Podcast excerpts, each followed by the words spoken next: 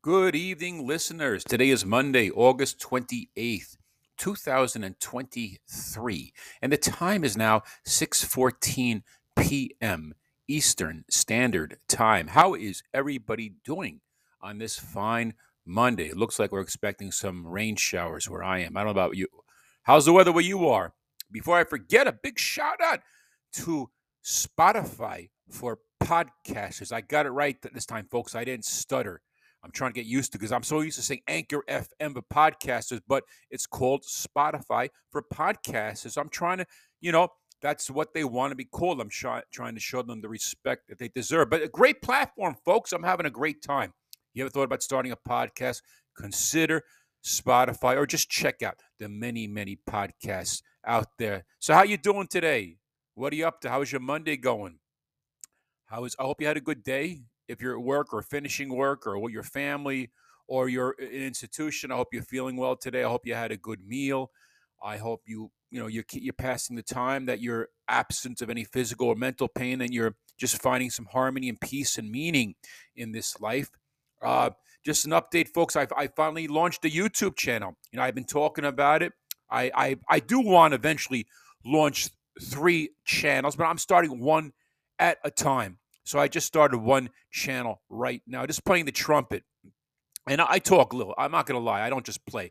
I talk a little too. I'm, I'm having fun with it. Of course, nobody's watching, but that's okay. I will not, you know, I won't quit. You know, people don't always listen to this podcast, but I keep going. That's the trick, folks. You got to keep going. You know, you cannot expect instant feedback. Anyway, listen, before I for, you know forget there, because some people who just tune in because they saw the key words for true crime. I don't want to, you know, lose you folks. Yes, we're going to do another, uh, another installment in the true crime episode, folks. Today's case we will be discussing is the Sarah Stern case. Poor child Sarah Stern was the victim in this case, and the defendant, or actually he was convicted, was Liam Mctasney. I believe it's M C T A S N E Y. And this case took place in Neptune, New Jersey, which I believe is in North New Jersey. Uh, no, no, not North. I'm sorry. I believe actually, actually, it's a it's a city by the sea. I actually believe it might be right next to Asbury Park. So that's what I'm thinking. It's along the Jersey shore. Uh, I'm I'm not too familiar with Jersey to tell you the tr- truth, folks. But let's just say it's by the water, because the crime took place by the water. At least the, the defendant was convicted. Anyway, this case was about Sarah Stern. Um, and there's an old saying, folks loose lips will sink ships. Well, this is one case in which an individual boasted too much about a crime. You see, uh, I slant scales in his favor. I did not specify his crime, although he was convicted later. Anyway, this case, like I mentioned, involved the murder of a beautiful 19 year old girl named Sarah. And um, the defendant, Liam, Liam Mctasney, purported to be Sarah's friend when in actuality he was a demon in disguise. A demon who actually said on video to his friend Anthony. I believe Anthony's last name is Cumia.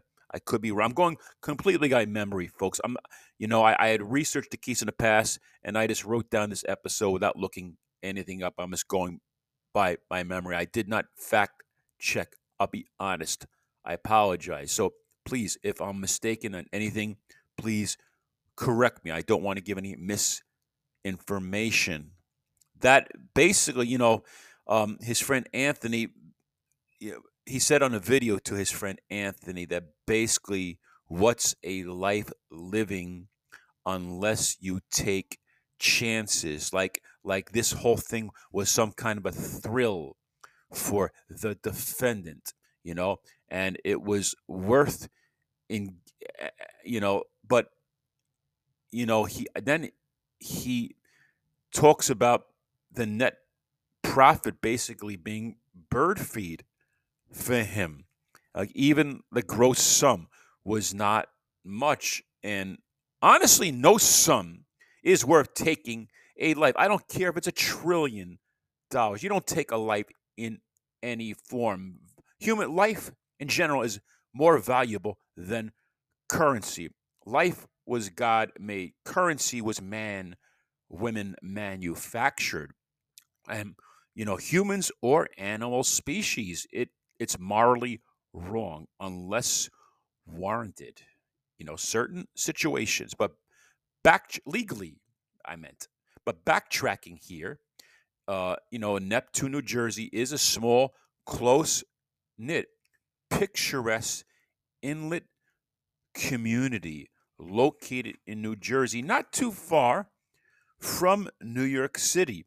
The defendant and victim grew up near each other. In addition to another defendant in the case, his name will come back to me. I'm not even going to mention his name because I just, it's not coming to me. I just remember he got 26 years, the other defendant in the case. And um, I, you know, I, I, well, my point is everybody knew each other in the community. They were all friends. They all grew up together. The defendant, the victim, um, the defendant had a twin brother also named Seamus. I mean, all everybody knew each other. I believe the, the, the defendant's parents were separated or divorced at the time of the crime. Not that this is relevant, you know, to the case. But basically, I didn't really state the facts to the case, folks. The body was never recovered. Sarah Stern's body was never recovered. Basically, what had happened was Sarah Stern was murdered in her home. And then the two defendants drove with the body to a, an overpass, a bridge in Neptune, New Jersey, where the cameras were not working. And the defendant and his friend dumped the body from the car in the middle of the night. One of them looking for passerbys, make sure nobody was watching, and overthrew the body into the water. And the river took the body away, and the body was never found. We never saw the body again. Now, what was the? We have a motive in this crime as well. The the victim had lost her mother to cancer a few years back, and she had an inheritance. Unfortunately, she confided in the defendant, who she considered to be a friend, and I believe she stood to stand for a hundred thousand dollars. I believe, unfortunately, after she was killed, the defendant only yielded about seven thousand dollars and unfortunately he couldn't even use that money because it was marked. So he was complaining about that as well but he did it for the thrill. Anyway how was he caught? Because he was grilled. I mean they interrogated him left and right. The police you know talked to him because he was the last person to speak to her. He was her best friend. They came by his house. They interviewed him in front of his mother in front of the house. The mother offered the police officers iced tea. He came to the station. He talked to the police he talked about the, the, the, victim being depressed and speculating that maybe, maybe she ran away or maybe she committed suicide. The victim had a father who loved her very much, but the defendant tried to paint the picture that the the victim had problems with her father and she wanted to get away from her father and she ran away to get away from her father. You see, what they defendants will do, they'll try to distance themselves from the crime you know, that's obviously nobody wants to go to prison for the rest of their life. And so, how was he caught? Because the cops had nothing on him. They didn't have a body, they didn't have a weapon, they did not have a confession. You know, how do they do? Well, unfortunately, his ego caught up to him because, you know, a lot of these folks who are killers, who are narcissists, who are sociopaths, they want to boast, they want credit. Subconsciously, they just want somebody to know. They want credit for the crime. So he had reached out to his friend Anthony, both prior to and after the crime. Now, Anthony was a filmmaker who had moved to Brooklyn, New York. And prior to the crime, the defendant had reached out to Anthony, basically just pitching the plot for a movie, basically describing how he was going to kill the victim as like a pitch for a plot for a movie, I suppose. And then the defendant kept reaching out to the victim even after the crime. And did I say the defendant kept reaching out to Anthony, to Anthony, the witness? Is he a witness? Well, he he set him up, whatever. He kept reaching out to this guy, Anthony, and Anthony was suspicious. He heard about the girl being missing. He had spoken to the defendant before, you know, the whole thing went down with the defendant pitching this plot to him. That the, the, the witness, Anthony, wanted to do the right thing and bring justice. So he he approached the police and said, Look, I think this guy Liam is in on it. You know, Liam's been calling me, Liam's been reaching out to me, you know, and the cops said, Are you willing to cooperate? I don't think they made him wear a wire, but they set up some kind of a, you know, a cell phone, uh, hidden cell phone in his car. And the defendant, you know, met him in the car. And the, and the defendant patted Anthony down to make sure he wasn't wearing a wire. And then they had the whole conversation on camera. The defendant basically confessed to the whole crime, talked about going to the victim's house, describing how he strangled her, how it took so long, how it took like 10 minutes before she drew her last breath. Talked about how he got the body, how he called his friend to help him transport the body to the overpass, how he was scared about cars seeing him, you know, throwing the body over in the water, how the body was heavy, how he thinks the F, like the FBI was coming down hard on him, but he thinks it's over. He, he thinks he's in the clear now.